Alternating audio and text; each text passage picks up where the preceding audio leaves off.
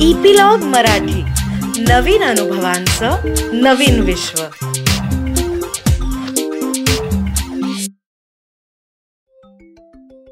नमस्कार छोट्या दोस्तांनो. कसे आहात? मी अनुपमा चुलबुली टेल्समध्ये तुमच्याशी परत एकदा गप्पा मारायला आली मी लहान असताना एक ऑगस्ट म्हटलं की शाळेमध्ये एक वेगळंच वातावरण असायचं.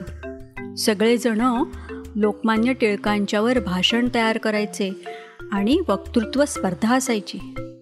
कारण एक ऑगस्ट हा लोकमान्य टिळकांच्या पुण्यतिथीचा दिवस आहे. लोकमान्य टिळक यांचा जन्म अठराशे छप्पन्न साली रत्नागिरी जिल्ह्यातल्या चिखली गावी झाला. म्हणजेच आत्तापासून जवळजवळ एकशे साठ वर्षांपेक्षाही जास्त. छोट्या दोस्तानो तुम्ही कल्पना करा एकशे साठ वर्षांपूर्वी भारतातली परिस्थिती कशी असेल? आता तुम्हाला जे काही दिसतंय T V mobile phone computer काहीच नव्हतं त्यावेळी. साधे रस्तेसुद्धा नीट नव्हते. दळणवळणाची इतकी साधनं पण नव्हती. तर अशा काळामध्ये लोकमान्य टिळकांचा जन्म झाला. त्यांचं खरं नाव होतं केशव. आणि सगळे त्यांना बाळ या नावाने हाक मारायचे. त्यामुळे पुढे बाळ हेच नाव पडलं. बाळ लहानपणापासनं खूप हुशार होता. एकदम थीट होता निर्भय होता. त्याला कशाचीच भीती वाटायची नाही. त्याला वाचनाची खूप आवड होती. आणि शाळेमध्ये त्याचा सगळ्यात आवडता विषय म्हणजे गणित आणि संस्कृत. गुरुजी जेव्हा शाळेमध्ये गणित शिकवायचे ना तेव्हा ते त्याला अगदी पटकन समजायचं. गुरुजींनी होमवर्क दिला पाढे लिहून आणा. तर तेव्हा तो म्हणायचा की पाढे काय लिहायचे असतात? पाढे तर पाठ करायचे असतात. त्यामुळे स्मरणशक्ती वाढते. आणि गणिताच्या तासाला गुरुजी जेव्हा गणित सोडवायला द्यायचे ना तेव्हा ती फळ्यावर लिहून पूर्ण होण्याच्या आधीच टिळकांना ती गणितं सोडवून झालेली असायची त्यांची. त्यांनी ती डोक्यामध्ये सोडवलेली असायची आणि त्यांचं उत्तर तयार असायचं. तर असेच दिवस जात होते आणि खूप दिवस झाले बाळ त्याच्या वडिलांना त्याच्या वडिलांचं नाव होतं गंगाधर पंत. गंगाधर पंतांना एक संस्कृतचा ग्रंथ वाचताना बघत होते. बाळला संस्कृताची पण आवड होती. त्यामुळे त्याला त्या ग्रंथाबद्दल कुतूहल होतं. आणि तो वाचायला मिळावा असं त्याची इच्छा होती. म्हणून त्यांनी हिंमत करून वडिलांना विचारलं की बाबा मला हा ग्रंथ वाचायला मिळेल का? त्याच्या वडिलांना जरा आश्चर्य वाटलं की हा एवढासा दहा वर्षाचा मुलगा आहे आणि हा एवढा मोठा कठीण संस्कृतचा ग्रंथ वाचायला मागतोय. त्याला खरं म्हणजे समजेल की नाही अशी त्यांना शंका होती. पण त्यांनी असं ठरवलं की आपण आधी बाळची परीक्षा बघायची.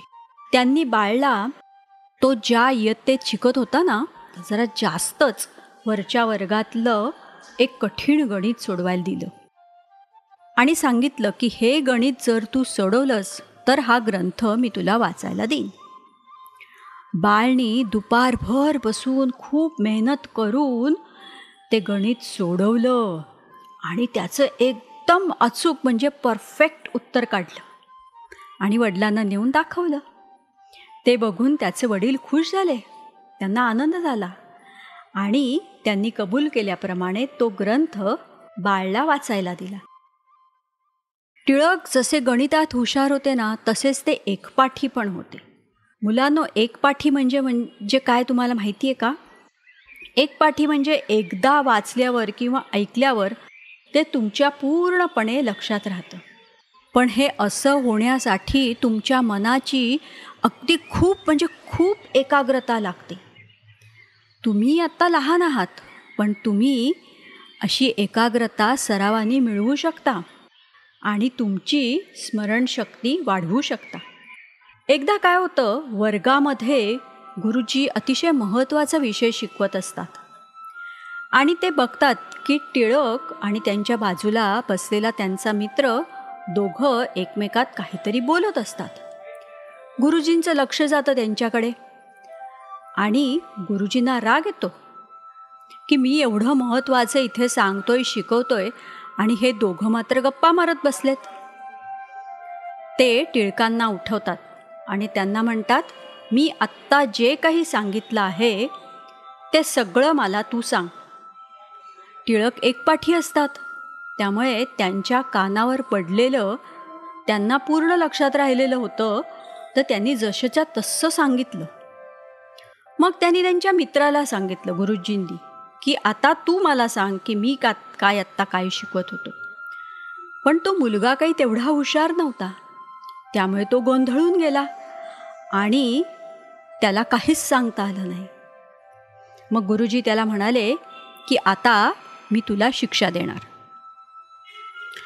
पण मित्रांनो टिळक जसे एकपाठी होते ना तसेच ते न्यायप्रिय पण होते.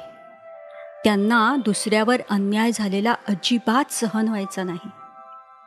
त्यांनी लगेच गुरुजींना सांगितलं पण गुरुजी त्याच्याबरोबर मी पण बोलत होतो. त्यामुळे मला पण शिक्षा झाली पाहिजे. गुरुजींना ते आवडलं. मग गुरुजींनी टिळकांना समजावून सांगितलं की तुम्ही जरी एकपाठी असलात आणि हुशार असलात तरी सगळी मुलं काही तशी नसतात. म्हणून आपण इतरांना त्रास होईल असं वागू नये. टिळकांना लगेच त्यांची चूक समजली बरं का मुलांनो? म्हणून त्यांनी लगेच गुरुजींची माफी पण मागितली. तर असे होते बाळ गंगाधर टिळक अतिशय न्यायप्रिय निर्भय अन्यायाची खूप चीड असणारे. ते जेव्हा लहान होते तेव्हा आपल्या भारत देशावर इंग्रज सरकारचं राज्य होतं. आणि इंग्रज सरकार आपल्या लोकांवर खूप अत्याचार करायचे. ते बघून टिळकांचा अगदी संताप संताप व्हायचा. त्यांना असं वाटायचं की जाऊन लढावं त्या इंग्रजांशी. पण मित्रांनो त्यांची शरीरयष्टी पहिल्यापासूनच म्हणजे ते असे अगदी बारीक होते. व त्यावेळी त्यांना लक्षात आलं की आपल्याला जर इंग्रजांशी समर्थपणे लढा द्यायचा असेल तर आपलं शरीर पण ताकदवान पाहिजे. आपण जर शरीर मन बुद्धी ह्या तिन्ही गोष्टींमध्ये स्ट्रॉंग असलो बलवान असलो तरच आपण कुठलीही गोष्ट चांगल्या तऱ्हेने पूर्ण करू शकतो. मग टळकांनी निश्चय केला की आपण आपली शरीर प्रकृती सुधारायची शक्तिवान करायची. मग त्यांनी रोज योग्य व्यायाम आणि योग्य आहार असं एक वर्षभर केलं. रोज ते सूर्यनमस्कार घालायचे पोहायला जायचे कुस्ती खेळायला जायचे बैठका मारायचे असे सगळे व्यायाम प्रकार करायचे शिवाय त्यांनी त्यांच्या आहाराकडे पण लक्ष दिलं. व्यवस्थित आहार घेऊन त्यांनी त्यांचं शरीर एकदम सुदृढ बनवलं ताकदवान बनवलं. दोस्तानो तुम्हाला पण खेळाचं आणि व्यायामाचं महत्त्व माहितीच आहे. मला असं वाटतं तुम्ही सगळी एकदम समजूतदार मुलं आहात.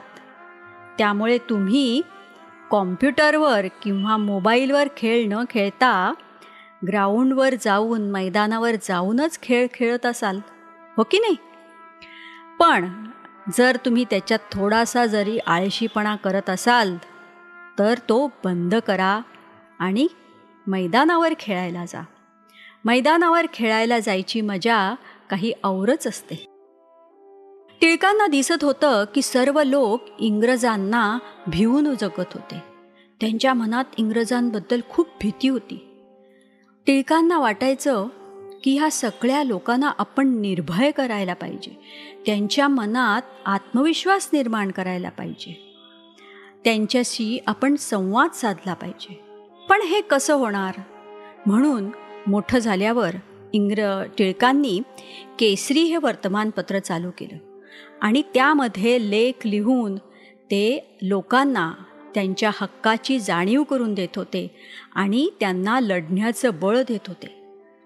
त्यांना असं वाटायचं की सगळ्या लोकांनी जर एकत्र येऊन आपण लढा दिला ना तर ह्या इंग्रजांना आपण आपल्या देशातनं अगदी लगेच बाहेर घालवून टाकू. पण ह्या लोकांना एकत्र कसं आणायचं? म्हणून त्यांनी सार्वजनिक गणेशोत्सव सुरू केले की जेणेकरून सगळी लोक एकत्र यायची गणेशोत्सवाच्या निमित्ताने. आणि मग तिथे ती एकत्र आली की तिथे ते सभा घ्यायचे. त्यांच्यामध्ये इंग्रजांविरुद्ध इंग्रजांच्या अत्याचाराविरुद्ध लढण्याची शक्ती बळ निर्माण करायचे आत्मविश्वास निर्माण करायचे.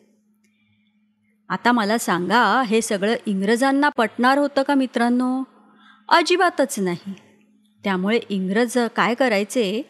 त्यांच्यावर कसला तरी आरोप लावायचे आणि त्यांना तुरुंगात टाकायचे. असं सारखंच व्हायला लागलं होतं. एकदा तर टिळकांना सगळ्यात मोठी म्हणजे सहा वर्षांची तुरुंगाची शिक्षा झाली. त्यांना सहा वर्ष मंडालेच्या तुरुंगात जायला लागणार होत. पण टिळक घाबरले नाहीत. आणि तिथेही ते स्वस्थ बसले नाहीत. सहा वर्षात तुरुंगामध्ये त्यांनी गीता रहस्य हा ग्रंथ लिहिला. दोस्तांनो तुम्ही मोठे झालात ना की हा गीता रहस्य ग्रंथ अगदी जरूर वाचा. आणि तुरुंगात बसून ग्रंथ लिहिणं हे काही सोपं काम नाही आहे बरं का? त्यातही त्यांना खूप अडचणी होत्या. इंग्रज सरकार त्यांना लिहायला कागदच देत नव्हते आधी. मग नंतर हळूहळू त्यांनी इंग्रज सरकारला पत्र लिहून विनंती केली आणि मग त्यांना काही मोजकेच कागद मिळायचे. आणि पेन्सिल पण कशी द्यायचे? एवढीशी छोटीशी आणि टोक काढून द्यायचे. मग लिहून लिहून पेन्सिलचं टोक संपलं झिजलं की त्यांना लिहिताच यायचं नाही. अशा कितीतरी अडचणींवर मात करत करत त्यांनी हा गीता रहस्य ग्रंथ पूर्ण केला. आणि जेव्हा ते शिक्षा संपवून सहा वर्षांनी तुरुंगातून बाहेर आले तेव्हा त्या ग्रंथाच्या सगळ्या वह्या इंग्रजांकडेच होत्या. इंग्रजांनी त्या लवकर परतच केल्या नाहीत. त्यांना तर असं वाटायला लागलं म्हणजे इतर लोकांना असं वाटायला लागलं की आता इंग्रज त्या वह्या आपल्याला परत देत आहेत की नाही? सगळ्यांना चिंता वाटत होती. पण टिळक म्हणाले घाबरू नका. इंग्रजांकडे वह्या असल्या तर असू देत. पण तो ग्रंथ इथे माझ्या डोक्यामध्ये आहे. बघा मित्रांनो त्यांच्या स्मरणशक्ती बघा. इंग्रजांनी वह्या दिल्या नाहीत तर एका ठिकाणी बसून काही दिवस खर्ची करून मी हा पूर्ण ग्रंथ जसाच्या तसा लिहून काढू शकतो एवढा आत्मविश्वास टिळकांना होता. मित्रांनो असे होते टिळक जिद्दी हुशार निर्भय अन्यायाचा प्रतिकार करणारे. आणि टिळकांसारखेच असे अनेक जण होते की ज्यांनी भारताला इंग्रजांच्या पारतंत्र्यातून सोडवायला आपलं पूर्ण आयुष्य काही जणांनी तर आपलं प्राणही गमावले. त्यामध्ये कितीतरी नावं येतील. महात्मा गांधी आहेत जवाहरलाल नेहरू आहेत सुभाषचंद्र बोस आहेत सरदार वल्लभभाई पटेल आहेत. अशी कितीतरी नावं तुम्हाला माहीत असतील. मित्रांनो हा जो लढा चालू होता की नाही इंग्रजांविरुद्ध? त्याच्यात नऊ ऑगस्ट एकोणीसशे बेचाळीस साली भारत छोडो असं आंदोलन सुरू झालं. आणि सगळ्या जनतेनी इंग्रजांना चले जाओ भारतातनं चले जाओ असं ठणकावून सांगायला सुरुवात केली. म्हणून नऊ ऑगस्ट हा दिवस क्रांती दिवस म्हणूनही साजरा करतात.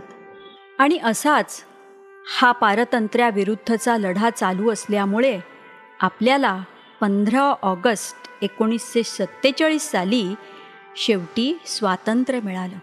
म्हणजेच आपला देश इंग्रजांच्या गुलामगिरीतून मुक्त झाला स्वतंत्र झाला.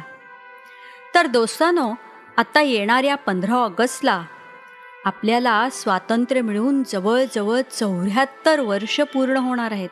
सेवन्टी फोर इयर्स तर मित्रांनो त्या दिवशी तुम्ही अशा सगळ्या स्वातंत्र्य सेनानींचं स्मरण करा आणि त्यांना आदरांजली वाहताना मनात असं ठरवा की त्यांच्यातला एक तरी गुण आपल्यामध्ये आणण्याचा आपण प्रयत्न करायला पाहिजे. कराल ना? बोला सगळ्यांनी भारत माता की जय! लवकरच मी तुम्हाला एक नवीन गोष्ट सांगायला येईन. त्याची सूचना तुम्हाला एपिलॉग मीडिया वेबसाईटवर मिळेलच. किंवा जिओ सावन गाना ॲपल पॉडकास्ट स्पॉटीफाय ह्याच्यावर मिळेलच. तुम्ही पण ऐका आणि तुमच्या मित्रमैत्रिणींना जर ऐकायची असेल तर त्यांना पण सबस्क्राईब करायला सांगा. सांगाल ना? तोपर्यंत अच्छा!